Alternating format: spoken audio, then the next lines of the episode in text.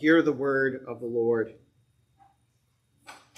He who loves money will not be satisfied with money, nor he who loves wealth with his income. This also is vanity. When goods increase, they increase who eat them.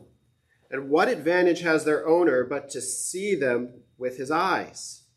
Sweet is the sleep of a laborer, whether he eats little or much. The full stomach of the rich will not let him sleep. There is a grievous evil that I have seen under the sun.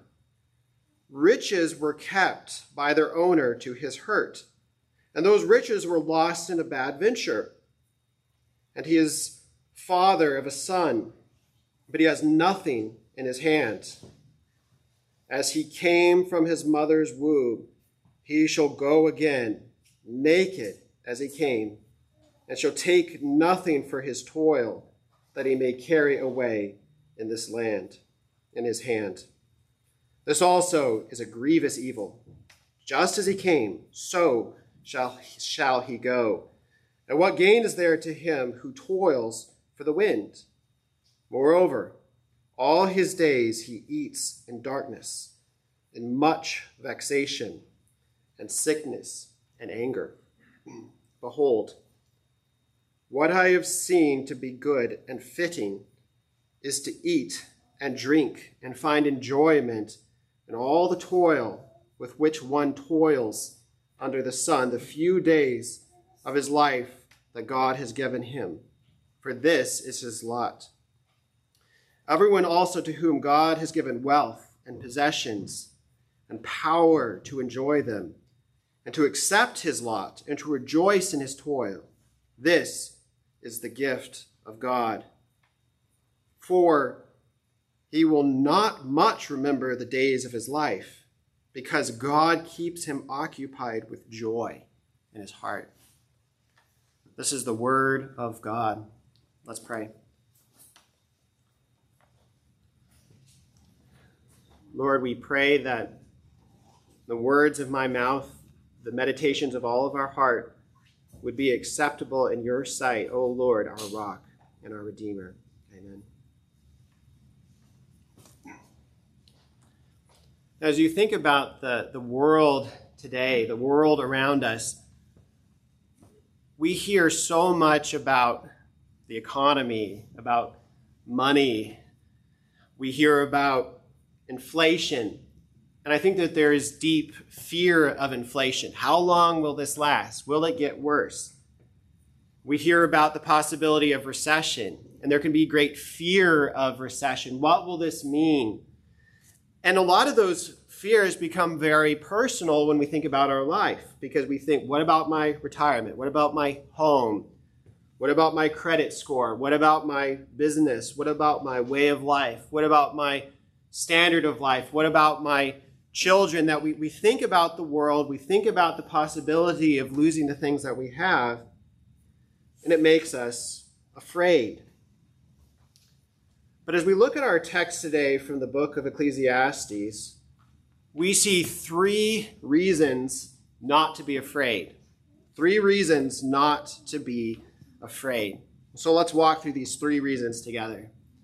So, first, we see here that we don't need to be afraid because wealth can never bring lasting satisfaction.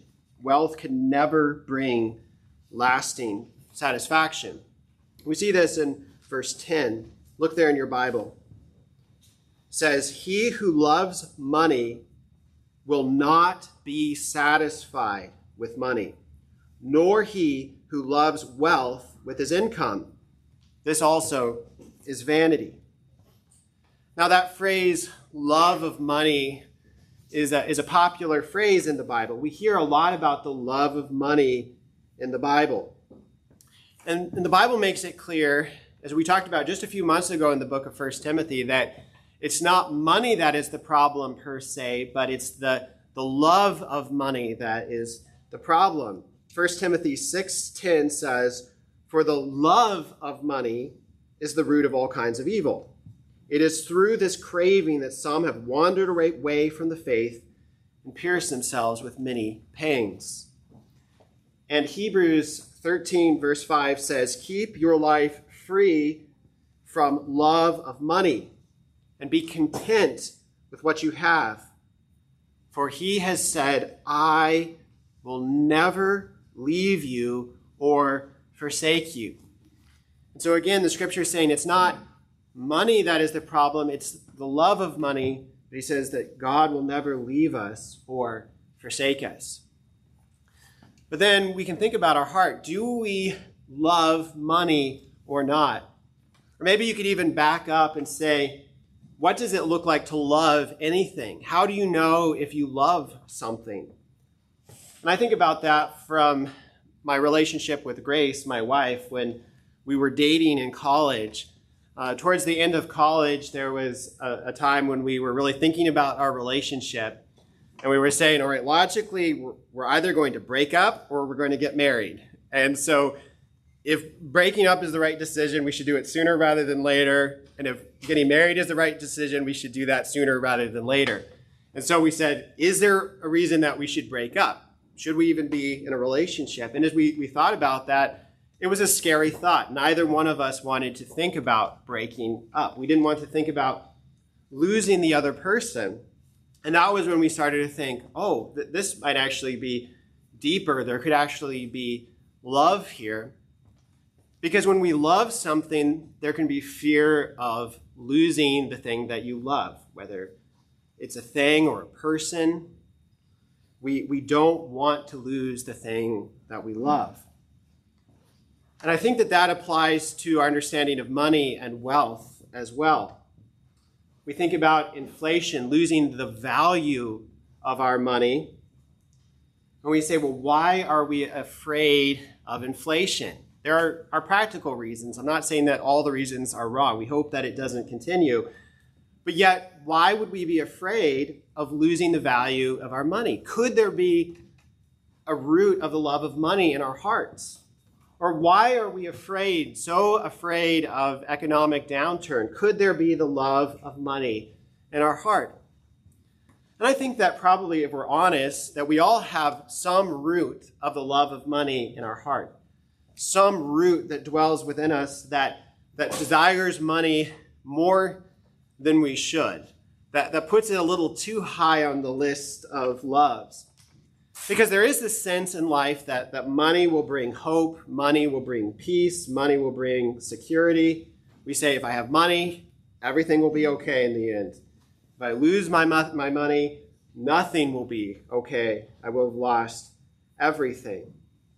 But look at your Bible again in verse 10. Solomon tells us, He who loves money will not be satisfied with money money can never bring lasting satisfaction. It's never going to fill up our hearts. It's, it's never going to satisfy our, our deepest longings. Even if the economy were to go the opposite direction, to grow and to grow, if we got more and more and more, it would never truly satisfy the deepest longings of our heart. And I think about an image of this uh, from the Chronicles of Narnia by C.S. Lewis.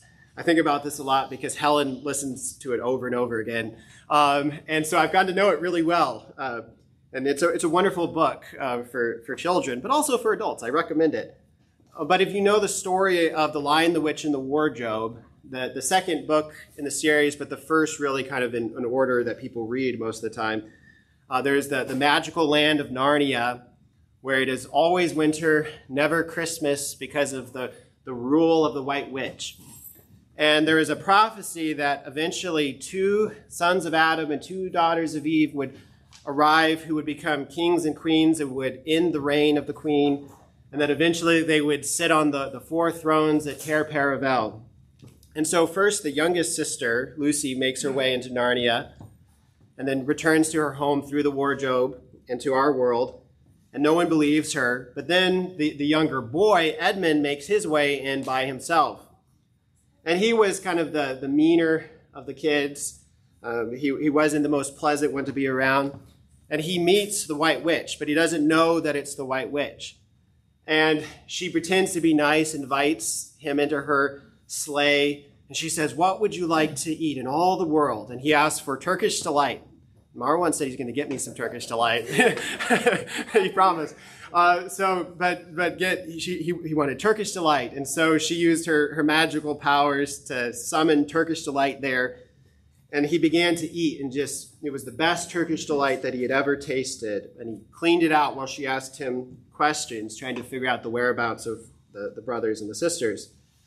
But this is what Lewis says. He says, At last the Turkish delight was all finished, and Edmund was looking very hard at the empty box and wishing that she would ask him whether he would like some more. Probably the queen knew quite well what he was thinking, for she knew, though Edmund did not, that this was enchanted Turkish delight, and that anyone who once tasted it would want more and more of it, and would even, if they were allowed, go on eating it till they killed themselves.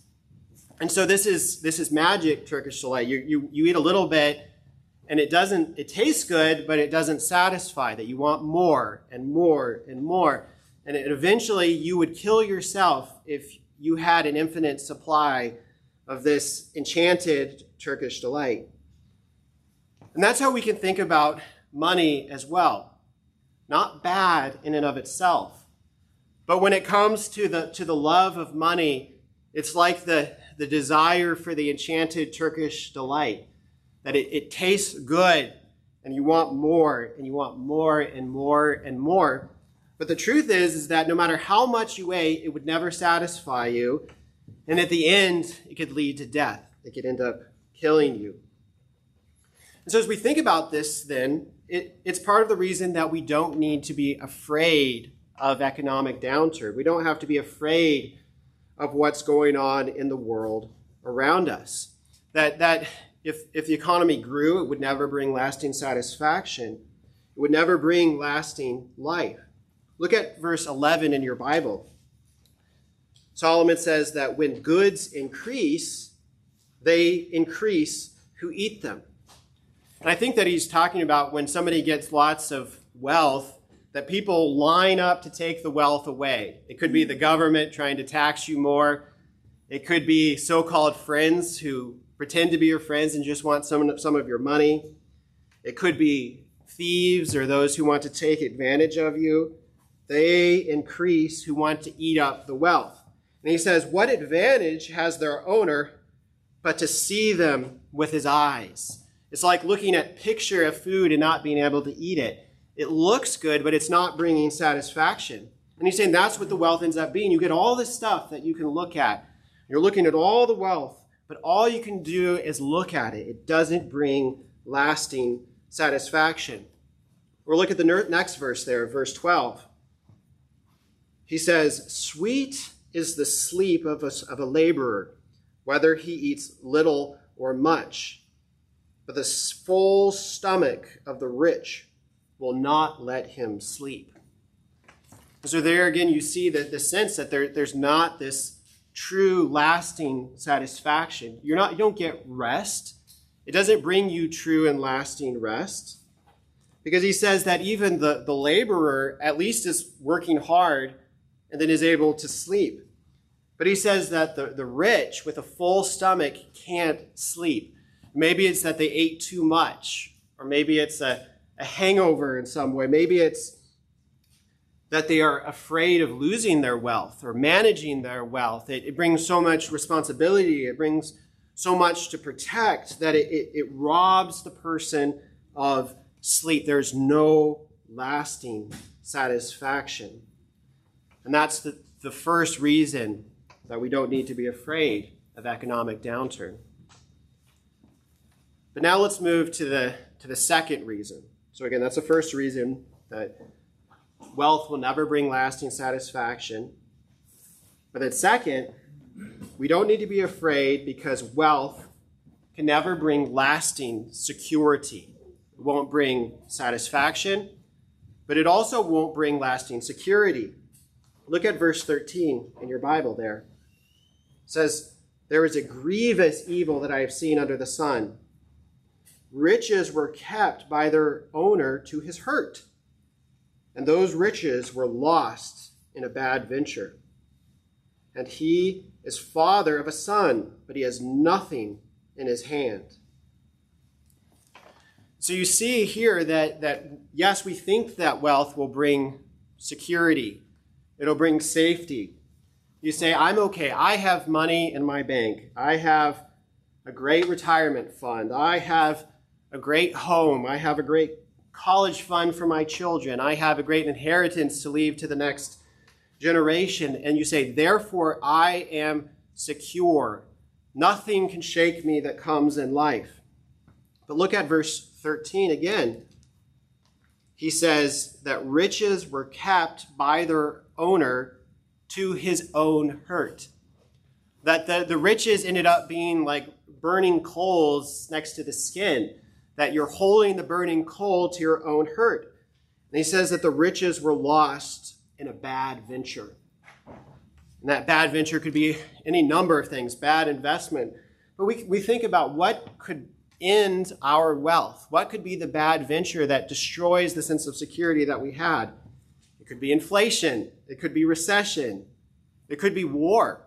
Think of what so many of the wealthy and the powerful are facing in Ukraine, fleeing their homes. It could be theft. You, you have so much, but then somebody takes it away.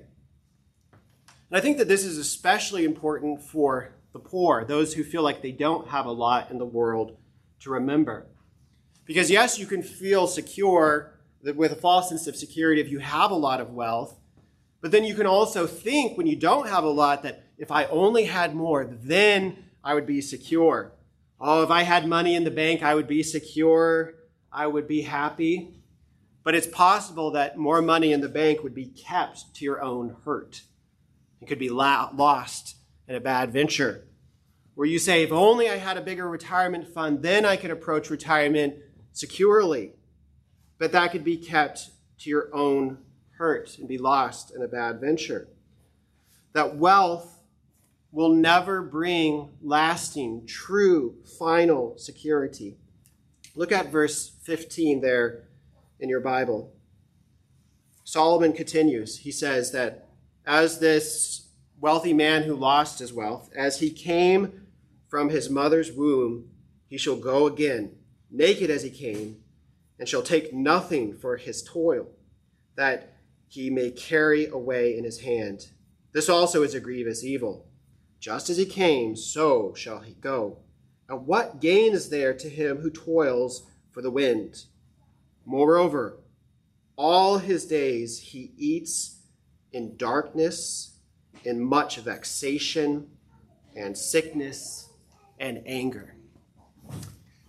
As I read that, that verse, verse 17, I thought, isn't that so much just a, a description of our world, the way that, that we are prone to live in this present evil age, that all his days he eats in, in darkness, darkness, spiritual darkness, but then he says, in vexation, sickness, and anger. That is the life that we live under the sun. That is the life lived for money, the life lived for wealth, the life lived for more is vexation, sickness, and anger. But then we, we feel that vexation, sickness, and anger because we don't recognize what a bad investment money is in the end. Yes, we're thankful that we have money, it's a gift of God. But right now we're talking about an 8.6 inflation rate, last I heard. But think about the ultimate value of money. When you die, what will be the economic value of your wealth?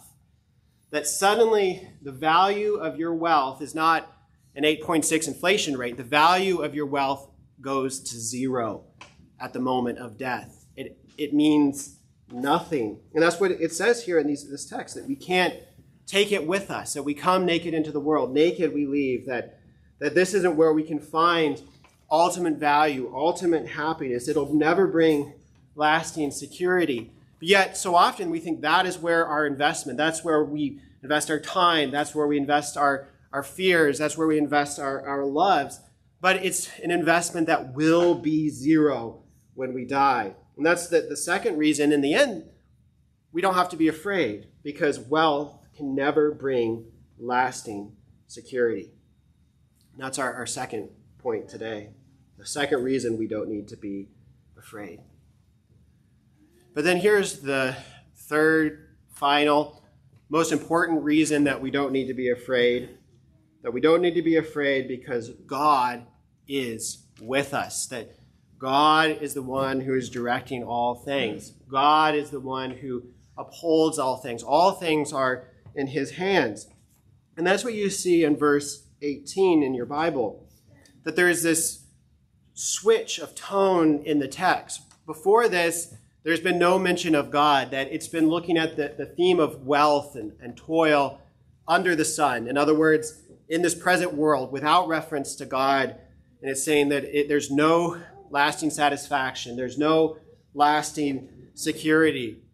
But then suddenly here, Solomon zooms out again, and we get the, the heavenly perspective.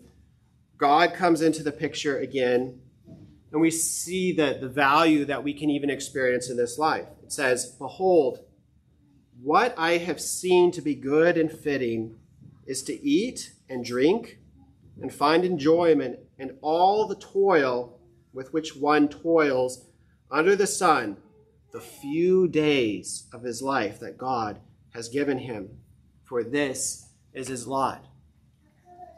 So you see what Solomon is saying there that, that we have few days in this life, that, that this life is hard, it's bitter, it's full of suffering and pain, that, that no one passes through the, this life unscathed, that it's a, it's a difficult world. But it says here that, that God has given us the days that we live, that He ordained the day of our birth, He ordains the day of our death, that He, that he has given us the days here to, to work and, and to labor, and that even our toil with which we toil under the sun is a gift of God. And that, yes, we talk about the sweat of, that comes through the curse back in Genesis 3 that you'll work the ground by the sweat of your brow. But yet, work itself is still a gift of God, that He's, He calls us to work. He calls us to be fruitful in our labors. And He says here in verse 18 that we can actually find enjoyment in our toils, that we can find enjoyment by the grace of God and the work that God has given us to do. And yes, it's, it's toil. It's not just a walk in the park. It can be difficult. And it could be the toil of a student in his class or her class. It could be the, the toil of a parent trying to be faithful to his or her children. It could be the, the toil in an office job that just seems the same every day. It could be the, the toil of manual labor. Could be the, the toil of even searching for a new job, and as difficult as that can be, that, that God has given each one of us toil and work under the sun. And then part of our prayer then is, is saying, Lord, let me not look to this hope for security in life, but yet, even if my job is hard, even if I don't like my job, even if I don't enjoy everything about my toil, Lord, please give me enjoyment for the toil that you have given me in the few days that I am here in this life, looking ultimately to the life to come. And if you think about it, enjoying your work, is actually one of the quickest ways to biblical contentment.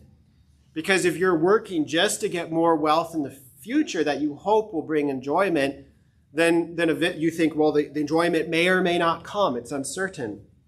But if by the grace of God you can actually seek enjoyment in your day to day work, just the mundane activity of your daily life, well, then you're able to find enjoyment in the here and now whether you have a lot or you have a little. And I think that's what the Apostle Paul is getting at in Philippians chapter 4, one of the, the famous passages on contentment. He says, Not that I'm speaking of being in need, for I've learned in whatever situation I'm in to be content. I know how to be brought low, and I know how to abound. In any and every circumstance, I have learned the secret of facing plenty and hunger, abundance and need. And then he says, I can do all things through him who strengthens me. And that is ultimately the confidence that we have. That we can't do that by our own strength, but we can do all things through him who strengthens us. And so then we can begin to, to live out the, the reality of verse 19. If you turn back to our text in Ecclesiastes 5:19, he says, "Everyone also to whom God has given wealth and possessions." So there you see that yes, the things we have are a gift of God. If you have wealth, if you have possessions, that's not bad in and of itself. Uh, he says that God has given these things to us, and He's given us power to enjoy them. And that, that is a glorious thing when God gives you both gifts, material gifts in this life, and He gives you the power to enjoy them. And you have the power to enjoy them because you're not looking to them for security, because you're not looking to them for lasting satisfaction, that you could put them in their place as things that are passing away. And then you actually have power to enjoy them in a limited way in this life. And he says to accept his lot and to rejoice in all his toil. This is the gift of God. It's the, it's the gift of God that he has given us. So we aren't to despise the gifts of God, but we are to give thanks for the gifts of God and ultimately look beyond those to the giver of the gifts. And I'll leave you today just going back to Hebrews 13 5. I quoted this at the beginning of this sermon, but it says to keep your life free from the love of money and be content with what you have. For he said, I will never leave you or forsake you. I can do all things through him who strengthens me. That it's the God of all creation who has all riches, all power, all majesty, who came into the world in the person of Christ. And he came as someone who was poor, born in a stable with nothing to his name. He had very few material possessions in his life, but yet he did enjoy the gifts of God, eating, drinking with his friends, discussing the, the, the, the scriptures, teaching, healing, celebrating at the marriage supper of Cana of Galilee that he enjoyed life under the sun in the days that God had given him. But yet, at the end, he had absolutely nothing. He lost everything as he hung on the cross. Even his clothes were taken away and divided up, that, that he had nothing. But we, we read in 2 Corinthians 8, verse 9, that for you know the grace of our Lord Jesus Christ, that though he was rich, yet for your sake he became poor, so that you, through his poverty, you might become rich. And that's not talking about riches of material possessions, but it's the, the, the riches of hope that we have through repenting and trusting in Christ, the, the riches of, of knowing the work of, of Christ for us the riches of knowing that, that no matter what happens in this life, that He will never leave us or forsake us, that He will bring us through this life into the eternal inheritance of joy and happiness forever that will never fade away, where there will be lasting security, where there will be lasting satisfaction. Let's pray. Father, we praise you for the the hope that we have in Christ. We thank you for him becoming poor for us. We thank you for him giving up his life on the cross. And we thank you that we can share in his riches. And Lord, we, we pray that we wouldn't look to lesser things, that we wouldn't set our hope on, on money or wealth or just the acquisition of more. Yes, we pray for the grace to enjoy the things that you've given us, to be generous, to to give thanks for your gifts in our life. Uh, but Lord, we know that these things are, are passing away, that, that the things here are, are temporary, that things here can never bring the, the life and the hope that they seem to offer at first. And so, Lord, we pray for all of us that you would fix our gaze above this present evil age, uh, that we wouldn't live as those around us, we wouldn't fear what they fear, but that you would give us boldness and confidence and hope, um, knowing that, that we can be content, that, that you will never leave us or forsake us, that, that we can do all things through you who strengthen us. And so we pray this in Jesus' name. Amen.